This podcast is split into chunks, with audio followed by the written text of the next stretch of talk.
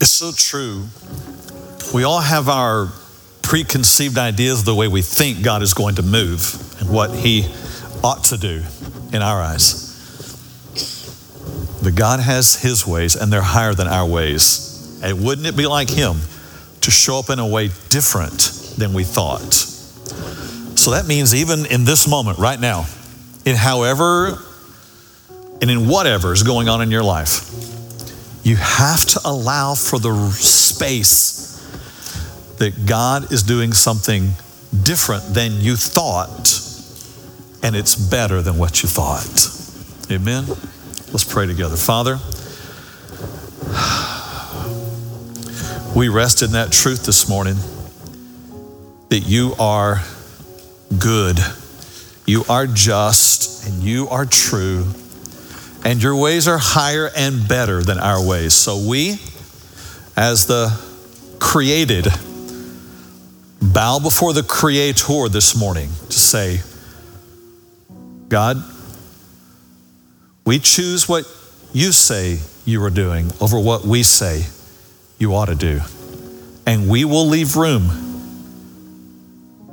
for you to show us something different than we thought and something better. We come humbly now to hear from you and pray in Jesus' name. Amen. Amen. That was such a great song. Amen. It's beautiful. And uh, it'll, it'll come to play as we move forward into our December series called Unexpected Jesus. Jesus shows up in the unexpected places of our life, unexpected ways. But today, we're actually beginning a brand new series here at Vertical. I'm excited for that. So, this one, of course, as we approach Thanksgiving, holidays, and this season, it's important for us to think about thanks. And you've already heard that this morning. And it plays such an important role into who we are as followers of Jesus. Um, the Psalms say to enter his gates with thanksgiving and into his courts with praise. And so throughout Scripture, you find this imagery of movement but movement through doors where you leave one space and you go into another. Now, this is fascinating to me because I have a past in design and architecture. And so the idea of having a space and moving from that space to another space, to go from one room to another room is important. It means I was in this space, I was in the living room, and now I'm in the kitchen now I'm in the dining room. Now I'm in the hallway. Now I'm in the bedroom. All of those are separated by walls and doorways to help us know I left a space. I'm in a new space. Now, that may not mean anything to you because you do it every day, all day long, and you're not an architect, all that stuff. But here's the deal for us as followers of Jesus, he intends to move us from the space we've lived in of guilt and shame and anger and fear to move us into a space of where He says, I am the door. Come into me. All who enter into me will find life and we move into a new space. And here in this new space, I don't live in the old space of guilt and shame and condemnation of rejection. I live in a new space where I'm loved, forgiven, and accepted in Jesus Christ. Amen? And then we are called to continue to keep walking into other doors as we grow in our faith. You weren't intended in your faith to keep living in the same room. Praise God. You move on into new rooms that have new truths, new glories, new grandeur of all that Jesus is to you. Amen? And what he has for us. The scripture uses this imagery over and over again. Revelation 3:20 says, "Behold, I stand at the door and knock. If anyone will hear my voice and opens the door, I will come into him and dine with him and he with me." Matthew 7 Jesus says, Ask and it will be given to you. Seek and you will find. Knock and it will be open to you. So God uses this imagery of a door and He calls us to leave the room we're in and to move into greater rooms of faith in walking with Him. Now, as Lisa pointed out, we're invited to do this through one thing as the key what is it that opens the door from one room to the next? How do you get from the space you're in right now into the next space that God has for you? It is through the power of being thankful. Now, that can be hard sometimes because the situations in life are painful. It's easy to be thankful when things are going your way. It's easy to be thankful when you've had a great year. But you take a year or take a month or take a week or take a yesterday when all of a sudden things did not go like you planned. There was heartache, there was loss, there was tension, there was conflict, there was a bill you didn't expect. It's hard to be thankful in those moments. So today we're going to see the power of being thankful in all things in our mini series this month called Think About It. Yeah. Now this is going to sound just regular Texan for us. Think about it a little bit. You know, it just it just feels right, but it's a little twist on think about it. But we're going to think about it. And we're going to see how we move forward into the new rooms that God has for us so we don't live in the same old place we've always lived in your faith. And here's what we're going to do. For the next three weeks, we're going to look at a small segment of a story from the Old Testament. We're going to follow one man and his story and what happens in his life. The man's name is Jacob. We're going to look at just a piece out of his life. In fact, just an actual moment. We're going to slow a moment down to three weeks here and look at it and see what happens when Jacob becomes a man who is thankful, even though at one point he has believed the lie that says, Jacob, you're just a victim of your circumstances. You've had a lot of terrible things happen to you. And Jacob believes that lie. And as a result, he becomes angry bitter, jealous, and unsettled in his life. And when you are angry, bitter, jealous, and unsettled, you stop seeing God present around you.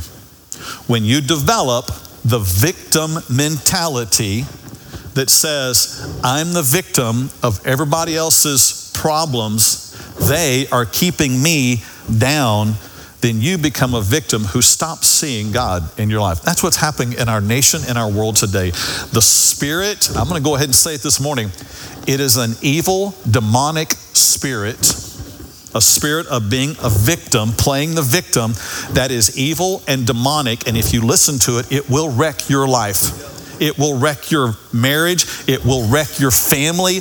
It will wreck a community. It will wreck a church. It is wrecking our nation today. The minute you look and say, I am a victim and everybody else is causing the problems in my life, you got a train wreck coming. And this is what happens for Jacob. Our story today begins in Genesis 28, and our message is titled today, God, I had no idea. Now, let me set this up here because Jacob has a father. His name is Isaac. And Isaac has a father who is Abraham. So it's Abraham, Isaac, and Jacob. This is the family. Abraham has received a promise, a covenant promise from God that he will bless him and make his name great and he his his seed will fill the nations and they will be as numerous as the stars in the sky and the sand by the sea. That is a lot of people and it's a blessing. He says, I will bless you and you will be a blessing to others. He's referring to the nation of Israel. And so he gives this promise to Abraham. And then Abraham has a son named Isaac. And Isaac walks in this. Abraham has to offer up Isaac, his own son, to God to say, God, I trust you that you will bring this to pass. And God gives him his son back to him and blesses him. And then Isaac has children, and Isaac has twin boys. He has Jacob and he has Esau. Now, here's the deal they're twins, and Esau is born minutes before Jacob is. May not seem significant to us, but it's super significant in the story because whoever was born first would receive the firstborn birthright now, that's a big deal in a Jewish family.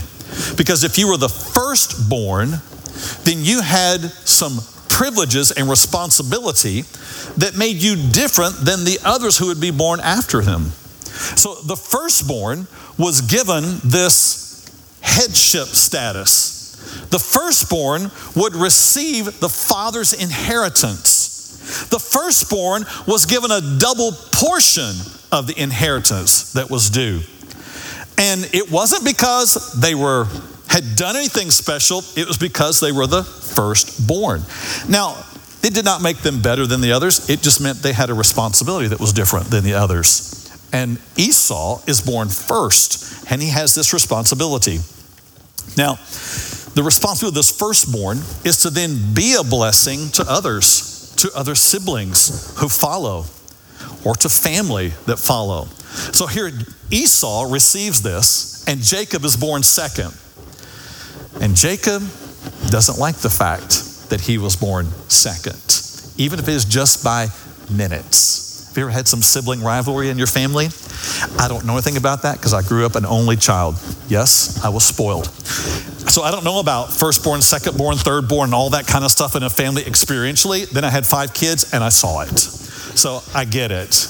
And now with grandkids, I see it even more. So here is Esau with this firstborn birthright and blessing.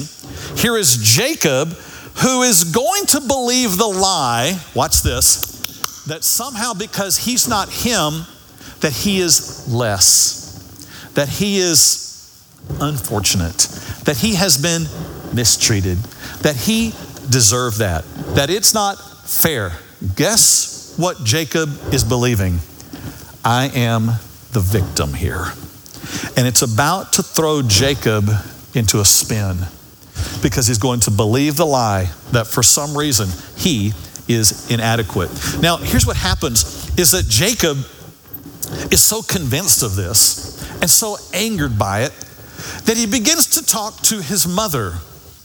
Not when he's 10, not when he's 20, not when he's 30, but even to the point when Jacob is in his 70s and his dad is about to die and it's almost time to pass on the inheritance that Jacob talks to his mom and says, You know, it's really not fair that I'm not the firstborn.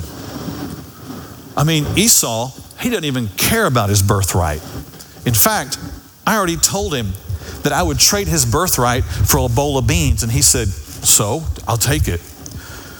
And Jacob, in his bitterness, convinces his mom that he is right, and they hatch a plan to trick the dad to give the inheritance to Jacob instead of Esau. I mean, to the point that the dad is blind and old and about to die, and they dress Jacob to be like Esau, and they go in, and Jacob says, Hello, dad, it's me, Esau. And he tricks him, him and the mom. This is how devastating jealousy can be it'll make you turn other people against the ones you're jealous about. He turns his mom against her own husband, and they deceive dad, and Jacob gets the firstborn birthright. Esau finds out about it. He is livid, angry. This is family chaos in the Bible. Hello? Can anybody relate to family dynamics and tension and conflict? Hello? It happens. Here it is, right in the scripture. And it causes such conflict that Esau says, Jacob, if it's the last thing I do, I'll kill you for what you did to me. And Jacob's mom says, Jacob, you better get out of here. Esau is going to kill you. Run to your uncle's house, my brother, and live there until I call for you. Weird family dynamics, tension and conflict, even in people who believe in God. Can you believe that? Christians having family tension problems? Hello? Anybody relate? It happens. So this is where our story begins today in verse 10 of Genesis 28. In the midst of conflict, in the midst of tension, in the midst of jealousy and anger and resentment and I'll kill you and a family split, this is where our story begins because Jacob has to leave. It says in verse 10 Now Jacob went out from Beersheba and went toward Haran. Now, this just seems like a simple geographic uh, Google Maps trip. But what happens here is something significantly profound. Jacob is leaving Beersheba. Beersheba, if you looked throughout the scripture, would be a place where two other times something significant happened. There was on one occasion, his grandfather, Abraham, was at Beersheba. He had been in conflict with another person, and they met at Beersheba over this well that was there. And they resolved the conflict that they had with this other man named Abimelech, and they resolved the conflict and made a covenant with one another that they would live at peace. They made the covenant before God. Now, what's fascinating is you, you fast forward in scripture a little bit, the same thing happens to Abraham's son Isaac he shows up at this well also, and he also makes a covenant with Abimelech, a covenant of peace.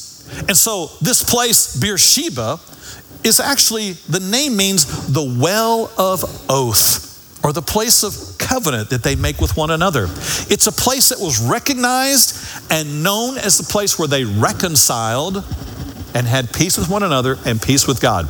So when it says that Jacob went out from that place, he did leave.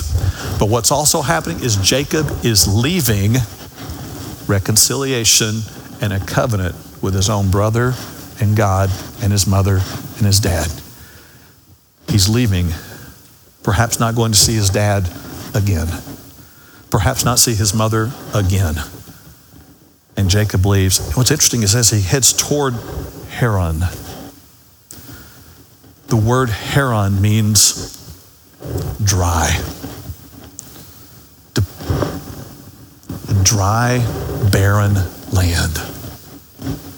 When you leave what God has established, when you leave opportunity to reconcile, when you leave what God has called you to, it'll put you in a dry and barren place. So Jacob heads there. It's where his uncle lives. And it says, verse 11 So he came to a certain place and stayed there all night because the sun had set. So he's on his journey, and on the way, he gets tired. It's been a long day, it's been a long couple of days. There's all kind of things going on in his mind.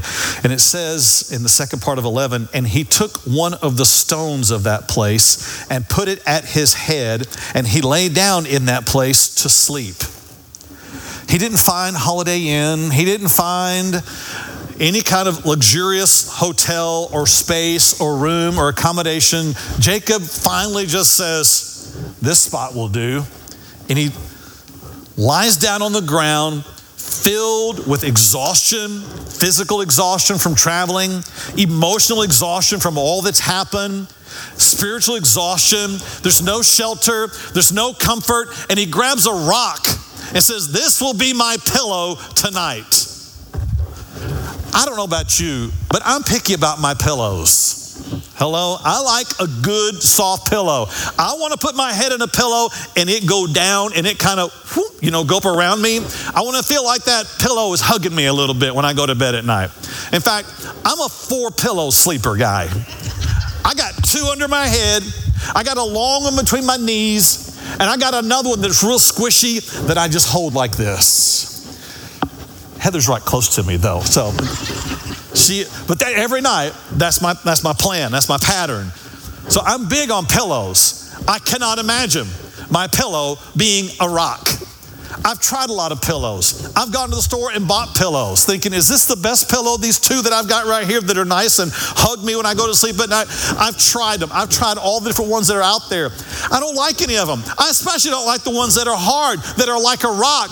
But here's Jacob choosing a rock for a pillow at night. That's crazy. But I think it's a powerful picture of what happens when you let anger and jealousy and bitterness and resentment well up inside you and take over you, it will make your lying down at night feel like you're lying on a rock because you can't sleep. Your mind is racing. You're replaying what's been done to you. You're replaying what everybody said to you. You're replaying what ought not to have been said to you, and you can't sleep, and your bed and your pillow become like a rock. That's why I said the spirit of victim, jealousy, anger, and inadequacy is demonic. It's not just an emotion, it's a demonic spirit that wants to rob you and I from the blessing that we have in Jesus Christ. So here he is putting his head on a, a rock. He's consumed with all that's happened to him. I'm sure he's thinking through all of the scenario. Him and his mom tricking his dad, Esau's response, the angry things that were said, the things he wished he would have said. Maybe he's still angry. Maybe he's still bitter. Maybe he's got some guilt in this moment because he doesn't know will I see mom again? Will I see dad again? I hope I don't see my brother again. What is this going to mean for the future? And he's got his head on a rock for a pillow. And this is what the Spirit will do to you. Now, he goes to sleep. Verse 12 says, Then he dreamed. It's fascinating. Here in this moment, he is exhausted. But here in this moment, God is about to meet him in this moment. He has been angry at his life, angry at the fact that God did not give him this firstborn right, that God did not give him the blessing, and God is about to speak to him in a dream. Now, let me be clear here. In the Old Testament, we find people who have dreams and God speaks through them. Listen to me.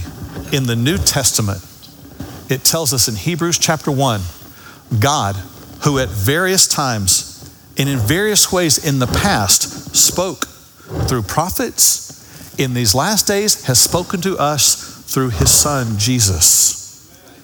You and I are going to have dreams, but I praise God that the dreams I have every night, I don't have to try to interpret, see where God is in it. I can open up God's word and know exactly what He is saying to me. I'm not saying God might not show you something in a dream, but look here. Always take what the Bible says over what your dream says. If your dream somehow lines up with what the Bible says, then believe what the Bible says. Don't ever believe your dream because it happened to you. God has already told us that He will speak to us through His Word and by His Spirit. Now, Joseph is going to have a dream. He dreams here in this moment. It's interesting to me that up to this time, jo- Jacob hasn't heard God speak. But here he's going to close his eyes and then he's going to hear God speak. Sometimes you and I have to close our eyes to what's going on around us so that we can hear what God is saying to us. Because you get caught up in what's happening around you, what that person said to you, what that person did to you, and you get all caught up in it. And what you need to do is close your eyes to what's going on around you and open your heart to the one who's above you and hear what he has to say to you. That's important. He dreamed. And then the Bible tells us what he dreamed. He says, And behold, a ladder was set up on the earth, and its top reached to heaven. That's a long ladder. And there were angels of God, and they were ascending and descending on it. He looks in his dream, and there's a ladder that's going from earth to heaven. And there's angels going down and up, back and forth on this ladder. Fascinating. God is showing Jacob something significant. Anytime some angels are seen, it is God pulling back the curtain and saying, I want you to see what's really happening right around you. Did you know right now in this room, there are angels present? They are. They are here. You and I can't see them with our natural eyes. But according to the Bible, there is a realm that exists that you and I cannot see. And there is a realm of activity happening right now in this room, a spiritual activity of angels ascending and descending right here in this space. What are they doing? One of the things that they're doing is engaging in warfare. They are in battle for you and for me so that we will hear spiritual truth this morning, so their eyes will be opened. It's true, not just for the person next to you, but for you, for each of us right now. God has something to say to each of us. And those angels are present to fight back forces of evil so that we might hear and not keep believing the lies that are present around us as well. And so when he shows them that he's saying, Oh, Jacob, there's a whole host of spiritual activity happening in this place right around you. It's right here, Jacob. It's not out there, it's not later, it's not just in the past, it's right now. I have something to say to you, and I have angels doing their work for me right now. And they are up and down this ladder. It's important because Jacob needs to believe the truth. Jacob needs to remember the family he's come from. Jacob needs to remember the blessings that are on him. Because let me tell you what has not happened in Jacob's life yet. Even though he is most likely about 75, 77 years old in this story right here, in this moment, here is what has not happened yet. Jacob has not yet met the woman who will be his wife. Jacob has not yet had any children. Jacob has not yet had Joseph. Jacob has not yet wrestled with the angel of God. Jacob has not yet had his name changed to Israel. All that is yet to happen, and it has to happen because Jacob needs to believe this truth right now. And what happens in this next moment will determine whether all of that's going to happen or not. In your life, there are things that have yet to happen. There are things that God has planned. There are things that God wants to do. And it all hinges on you and I believing the truth about God's activity in our life. This is a critical moment for Jacob. This is a critical moment for you and I. This is why you and I have to think about it. Now, it goes on in verse 13 and it says, And behold, the Lord stood above it and said, I am the Lord God of Abraham, your father, and the God of Isaac. This was God reminding Jacob Jacob, I'm the same God who was there for your father and your grandfather I am the same God who gave the promise. I'm the same God who made a covenant. I'm the same God who said, What I do, I will complete. I'm the same God who said, I would make your descendants great. I would bless you and you would be a blessing. You see, Jacob had forgotten all of that. Jacob had been caught up in, Well, I didn't get what my brothers got. That's not fair. If the enemy can get you to whining and complaining and looking at what everybody else has that you don't have and to make you think you're the victim, then he will keep you from understanding the blessings that you have. He'll blind you to all of it. And that's why God had to speak to Jacob when he closed his eyes. Because Jacob was all caught up in what everybody else was doing wrong. And he was missing what God had for him. He had to wait until Jacob would close his eyes and sleep. It says in the second part of 13 that God said to him, The land on which you lie, I will give to you and your descendants. We know from the later part of the story, geographically, exactly where this is happening. What's fascinating, it is in the heart of Israel. In fact, it's just north of Jerusalem that this is happening. And here is Jacob. He picks out a patch of land, he pulls up a rock, and he goes to sleep on it, full of complaining, bitterness, jealousy, anger. And God says to Jacob in his sleep, Jacob, you know, where you're sleeping right now is the exact land that belongs to you and to your descendants. You are lying right in the midst of it. You might have thought it was for somebody else. You might have thought you were far from it. It's actually right here. You're in it right now. You are sleeping in it right now. You are in the promised place of God. What that says to me, and for each of us, I think this morning, is you might think promises are later, somewhere else, for somebody else. But if you have put your faith in Jesus Christ, He is at work in you, His promises are true to you, and the place that He wants to show you those is exactly where you are now.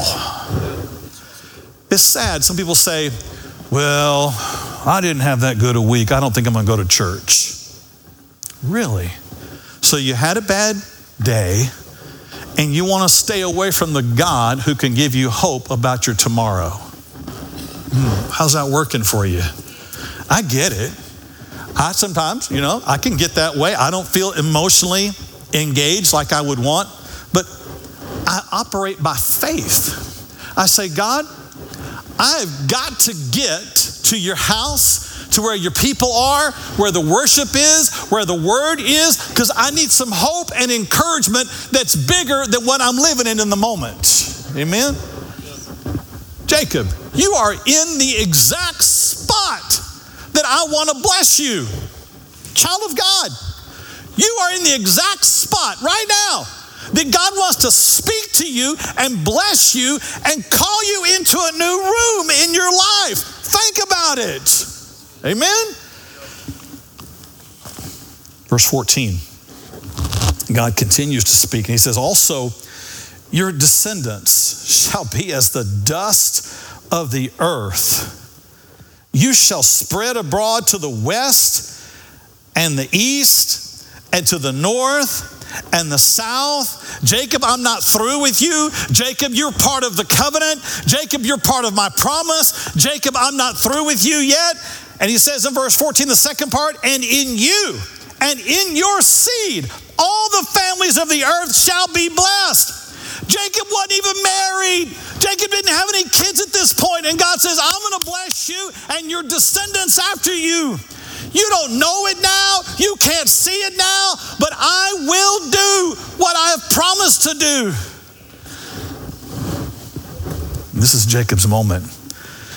God says, Jacob, the fact that you even exist is part of the promise I've made. You're here because of a promise I made to your grandfather and to your father and to you. And I know you might look at your life, Jacob, and you might think, I don't even know a woman right now. How in the world? I don't even see how that could come to pass. Listen here. Just because you have some not yets in your life, just because you have some, I haven't seen it happen yet in your life, is not a reason to discount and deny God. In fact, your not yet is His I'm not yet done with you. Amen? Whatever you think is I'm not yet, yet. I don't have blank yet. I haven't seen God do blank yet. Okay, that's just a setup for God to work in your life because He's not done yet. If you're here and you're alive and your heart is beating, He's not done with you yet. He's got more for you. If His Spirit is in you, He's not done with you yet. If the Word of God is alive and sure, He's not done with you yet. If Jesus is real and Lord of our lives, He's not done yet. Amen? Don't let your not yet be the reason that you don't believe. And then he goes on in verse 15, he says, Behold, look, Jacob, I am with you and will keep you wherever you go and will bring you back to this land. Jacob, you don't have to fear that I have left you, forgotten about you, have lesser for you. You don't have to fear that I'm going to turn away from you. Jacob, I will be with you. I will keep you. I will hold you. And even when you are far from this land, I'll bring you back to this land because this is the land I have for you. In verse 15, the second part, he says, For I will not leave you until I have done what I've spoken to you. Whew, what a powerful promise. One that you and I can claim because Jesus said the same thing. He said, I will not leave you nor forsake you. I will be with you.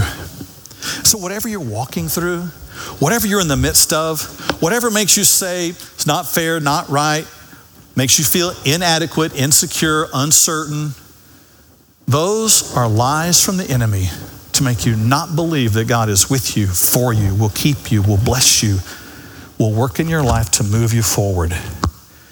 And this is the last thing that God will say to him in this dream. This is the end of the dream. And now comes the moment. Will Jacob believe all of this? Will Jacob wake up and say, That was weird? Or will Jacob wake up and realize and truly think about it? So here's what the Bible says in verse 16. Then Jacob awoke from his sleep. The dream ended, and now it's time to wake up. And here's what it says in 16, the second part. And Jacob said, Surely the Lord is in this place, and I did not know it. He showed up in a way different than he thought, but better. He showed up in an unexpected way in Jacob's life. And Jacob said, He was right here. He never left me. He never turned away from me. He didn't forsake me. He was right here all along, and I didn't know it. When you don't know it, is when you're most vulnerable to the lie of the enemy. When you don't know that God is with you, for you, blessing you, working in your life, is when you will be tempted to be jealous and angry and envy and to think I'm inadequate and I need what someone else has. If I just had what they had, I would be better. And God says, Oh, you have forgotten just how much I love you. You've forgotten just how much I have for you. You've forgotten how faithful I am to my children. And Jacob says, Surely the Lord is in this place. Wouldn't it be amazing if you and I woke up spiritually this morning and said, God, I didn't realize that you were that close, that present, that powerful to use even the pain I'm in right now to be the place where you show up, to be the place where you show me how much you love me. Wouldn't it be great to think about that? That is how you move into the next room in your faith, where you say, God, I had no idea. I had no idea that you were that good, that present, that powerful, and at work in my life. Amen? No one in this room wants to keep a victim mentality. We all, as followers of Jesus, want to have the victor mentality. I am more than a conqueror in Jesus Christ. I will see his promises true for me and my family. Amen? Let's pray together. Father, I do thank you that your purposes and your promises are true. And just as they were true for Jacob, they are true for us because of Jesus. And everything that you've promised to Jesus, you've promised to us. So I thank you that we are loved. We are accepted. We are seated with you. We are shaped to be like you, that you are using every circumstance to draw us to your side, to draw us to your heart, to conform us to your image. And so we thank you for that today. Help us not stay in the room that we've been in, but to move forward to the next place you have by thankfulness. Help us to enter in with thanksgiving and enter in with praise, to move forward and thank you in spite of whatever is happening, so we might resist the enemy's voice that tells us we're less, that tells us we're victims, that tells us we'll never accomplish, that tells us we could never be a victor. God, we reject all of that today. We thank you for Jesus in our life and who we are in Him. God, fill this room with your presence now. By your Spirit, we are grateful and pray in Jesus' name. Amen. Today, I want to invite the Stapletons up because Maddie is going to be baptized this morning. Yeah. Micah Staples, our children's director, and I met with the family a couple of weeks back, and we talked. And Maddie has put her faith in Jesus Christ and wants to make a public statement here to say she is identifying with Jesus. She wants to follow Jesus with her life, and Jesus is in her and with her. Yeah, yeah, that's good. All right, Amanda. Just wanted to say a few things, um, and I'm nervous, so I have to read it. It's okay. um, Maddie, I'm excited to be here with you on a day like this. I know that you've been waiting a long time for this baptism. We've talked about it off and on. Um, but I know that a lot of parents in this room can understand that struggle that we we the like we try to carry the weight of it. You know, we go through all the questions. Is she ready? What's the right age? Does she know what this means? And and the Lord just had to lay on my heart that I can trust him. And I can trust that he's working in your heart. Yeah. And I can trust that you know he's working in your heart and you can feel all of that. And so as as your parent, I don't want to hinder that and I don't want to be in the way of that and I support you. And so um, we talked about baptism and what it means and we talked about being a Christian and what it means and and we talked about how um, you being up here and you getting baptized is you showing your allegiance to the Lord. That when a choice is to be made, you're on God's team and that you are siding with the Lord.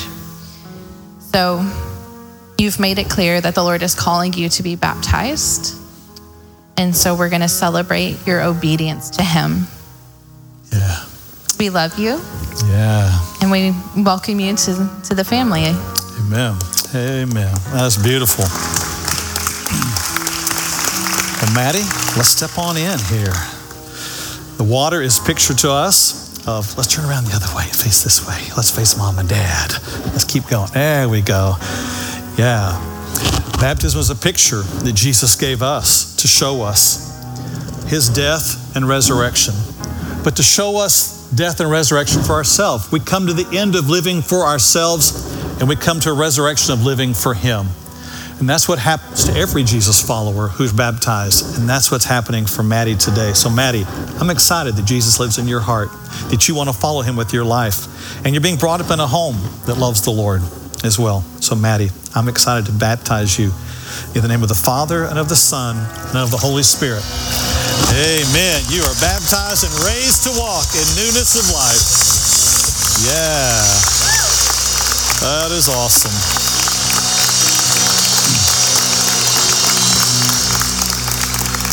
That's beautiful. Hey, while you're standing this morning, I want to close by recognizing those in our service today who are veterans. I know the last thing you want to do is be publicly recognized for an accomplishment you did, but it's important in a space like this for us to do that. So let me ask this if you're a veteran, would you remain standing and everyone else be seated? Let's give these a hand.